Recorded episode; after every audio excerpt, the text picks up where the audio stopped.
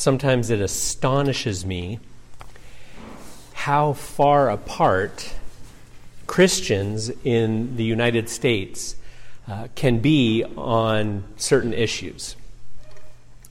For instance, what does it mean to be pro-life? That can mean anything from being against abortion to being for total nonviolence. What does it mean to be immoral? That can mean everything from viewing pornography to not supporting equal rights for all human beings. These vast differences. There are times when I hear things that Franklin Graham says as a self-identified Christian, and I think to myself, how can he say that? And does he really believe that? As a Christian, has he read the Gospels? But I can assure you that if for some reason someone strapped him down and made him listen to one of my sermons, that he would say the same thing about me. How can this guy proclaim to be a follower of Christ? As I've been studying our particular text for this morning, I've landed upon this idea that I think most of us Christians could probably be sorted fairly accurately as to what kinds of political opinions we might hold by answering one fundamental question. And that question is this: what is the good news that Jesus came to share? What is the good news that Jesus came to share? A shorthand way for this, that this often gets asked, is, what is the gospel? For the most part, in the United States, there are two answers for this question, and those answers send folks in very different trajectories. On the one hand, we have folks who say that the good news, the gospel that Jesus came to proclaim, is forgiveness of sins in order that we might be united with God for eternity. Forgiveness of sins that our souls might be saved. On the other hand, we have folks who say the good news, the gospel, is essentially that Jesus came to set right everything in the world. Everything. I became a Christian within the context that answered the first way. Forgiveness of sins, and therefore eternal salvation. When people were asked, what is the gospel? The number one answer was the four spiritual laws. The four spiritual laws are four propositions that I was encouraged to memorize in case someone ever asked me, what's the gospel? What's the good news? And those four spiritual laws are these. One, God loves you and created you to know him personally and experience his love. Two, human beings are sinful and separated from God, so we cannot know God personally or experience his love. Three, Jesus Christ is God's only provision for human sin. Through Christ alone, we can know God personally and experience God's love. And four, each person must individually receive Jesus Christ into their heart as Lord and Savior. Then we can know God personally and experience God's love. Now, there is a lot of truth in those four propositions. There is a tremendous amount of truth. And there is also, in those propositions, a lot that is beautiful and can be life-changing for the better. God does love us. God does want human beings to know and experience that love. But to say that the fullness of God's good news, the fullness of the gospel, is summed up in those four spiritual laws is to miss out on vast swaths of Jesus' purpose and meaning. This morning's text reminds us that Jesus came to bring far more than only forgiveness of sins of individuals.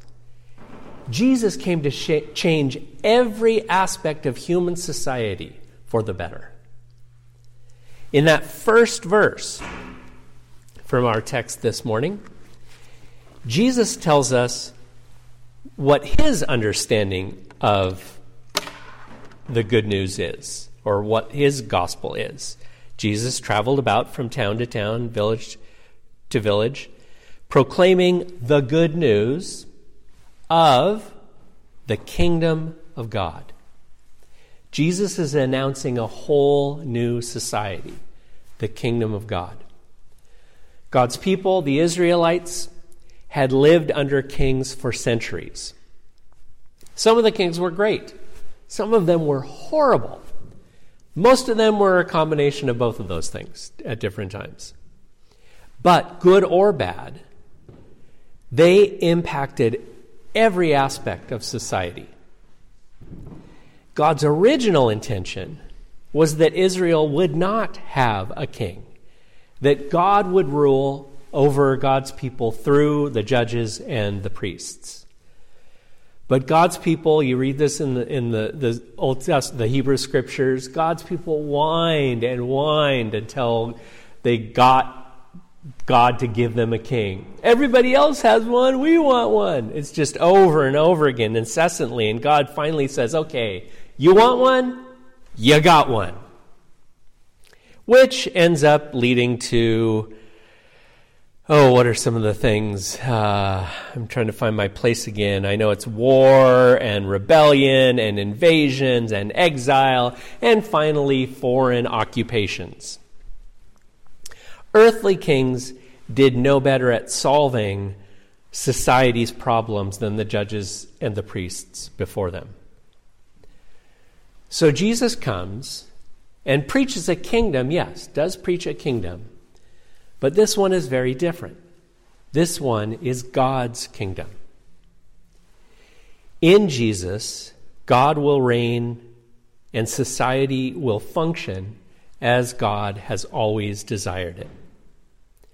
Centuries before Jesus arrived, through the prophet Isaiah, God had reminded the people what God wanted society to be like.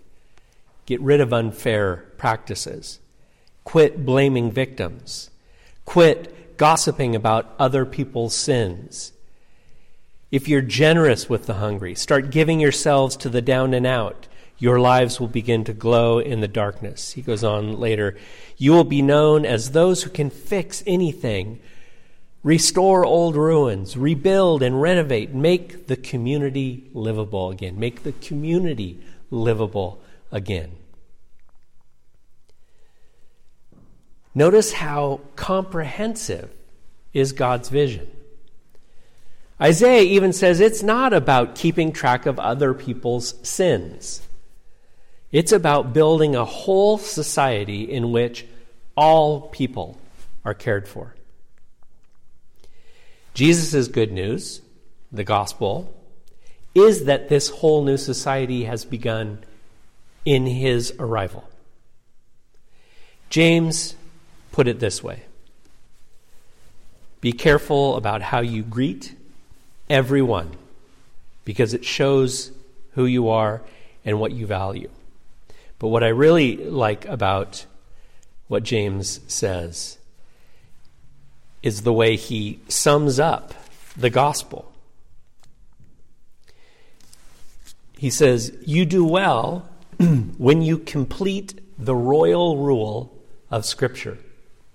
The royal rule being the kingdom of God. Love others as you love yourself. That is James' summary of this. It's not the four spiritual laws that deal with God's forgiveness of sins so that individuals' souls will be saved and they can be reunited with God. Alone, at least. Rather, it is love one another as you love yourself. That is the royal rule of Scriptures. And if we live that rule, it will change the whole of society for the better. And we actually catch a glimpse of what that society can look like in Jesus' little merry band of followers. Look again at this group. Luke writes that the 12 were there. These are the 12 male apostles, guys that we looked at last week, which are basically a wide mix of pathetic, regular human beings. And then we also hear this morning that there were women with them. And they are just as much of a mixed, pathetic group of human beings as the guys.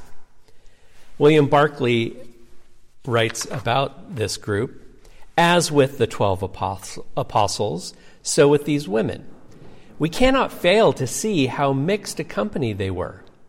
There was Mary Magdalene. Clearly, she had a past that was a dark and terrible thing.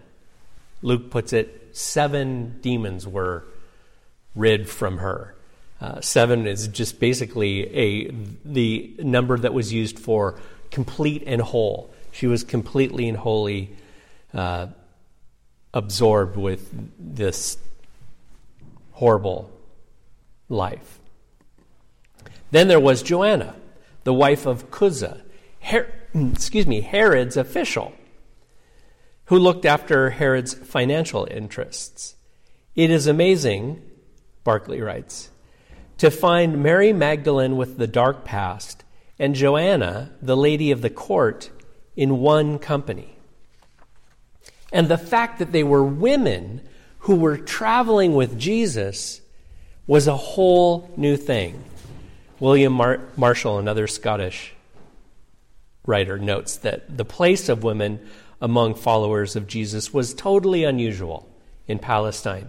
And he says, but that's all the more reason why we can trust that that's what it was, because historically they never would have Luke never would have written that if it hadn't been true, because it would have brought such shame to Jesus's band.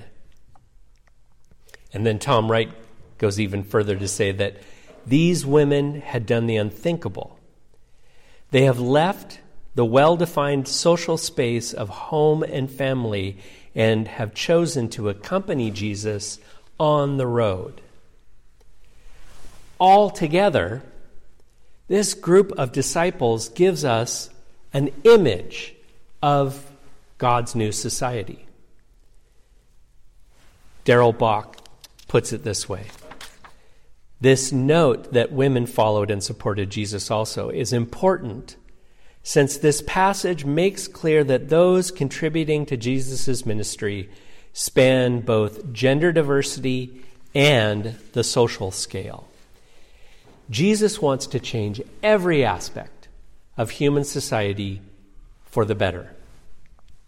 A society where everyone is cared for, everyone is treated with respect, and everyone is included. This is the way it is in God's kingdom. The good news Jesus came to share is that God's reign has begun in the arrival of Jesus. Now, in no way has it arrived in full, but it has a foothold in this world, in this life.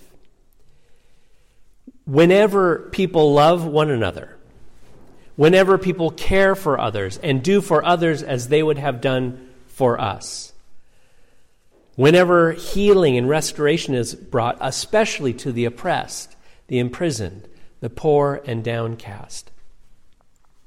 With perfect timing, my cousin who lives in New Zealand posted on Friday on Facebook a video about their New Zealand's Prime Minister's new initiative, government initiative. Their Prime Minister, Jacinda Ardern, wants to transform politics to focus on, and these are her words, to focus on, this is a prime minister of a country, kindness, empathy, and well-being. She feels that the typical measures of government success, GDP, gross domestic product, employment rates, those things don't tell the whole story of success She notes that, for instance, in New Zealand, GDP is up around 3%, and unemployment is down to 3.9%, right? Great, wonderful, everything's going well. But then she also notes that they have, again, in her words, a staggering homelessness problem. They have one of the highest rates of youth suicide in the OECD, the Organization for Economic Cooperation and Development, which includes many of the most developed countries in the world. Mental health and well-being, she notes, are not what they should be. She wants to develop, her words, a living standards framework and a well-being budget. She mentions in this video, as a government minister, if you want to spend money, you will have to show that it will improve intergenerational well-being. It will improve societal well-being and not just economic well-being. And she acknowledges that many of these investments won't bear fruit for decades, let alone one political cycle. Now, I have no idea if she has any religious background whatsoever. I have no idea, if she does have one, what that is. So I'm not saying that she's a Christian and she's after these things because she's Christian. I have no idea. But I do know that this type of governance, based on kindness, empathy, and well-being, societal well-being, this is the stuff of Christ. This is the stuff of the kingdom of God. Jesus came to change every aspect of human society for the better. Now, I do believe that one of the acts essential for this new society, God's kingdom, to become a reality is forgiveness of sins. All human beings are estranged from God in a very existential way. And one means for establishing God's kingdom on this earth is Jesus reconciling human beings to God. When our relationship with God is set right through Jesus, then all other relationships can be made right as well. But having our sins forgiven that we might be restored to a right relationship with God is only one part of Jesus' good news. If we stop there, we reduce Jesus' meaning and impact to a fraction of what it could be. Dallas Willard, in his book, The Divine Conspiracy, calls this reduced gospel, this reduced good news, the gospel of sin management. And he reveals in that book how that belief becomes much more a belief in a transactional relationship rather than in a relationship of love between beings. And I believe that that is why many who believe that the essence of Jesus' good news is merely about sin management reduce life in our country to essentially also sin management. If that's the fundamental core of what they believe Jesus came to do, then they believe that that's what they are to do, manage sin. But Jesus has so much more in mind for all of us, for this world. Jesus has come to change every aspect of human society for the better, to inaugurate the kingdom of God in which all people are treated with care, all people are treated with respect, and all people are included. Jesus doesn't want only new individual lives. Jesus wants a whole new society. Thanks be to God.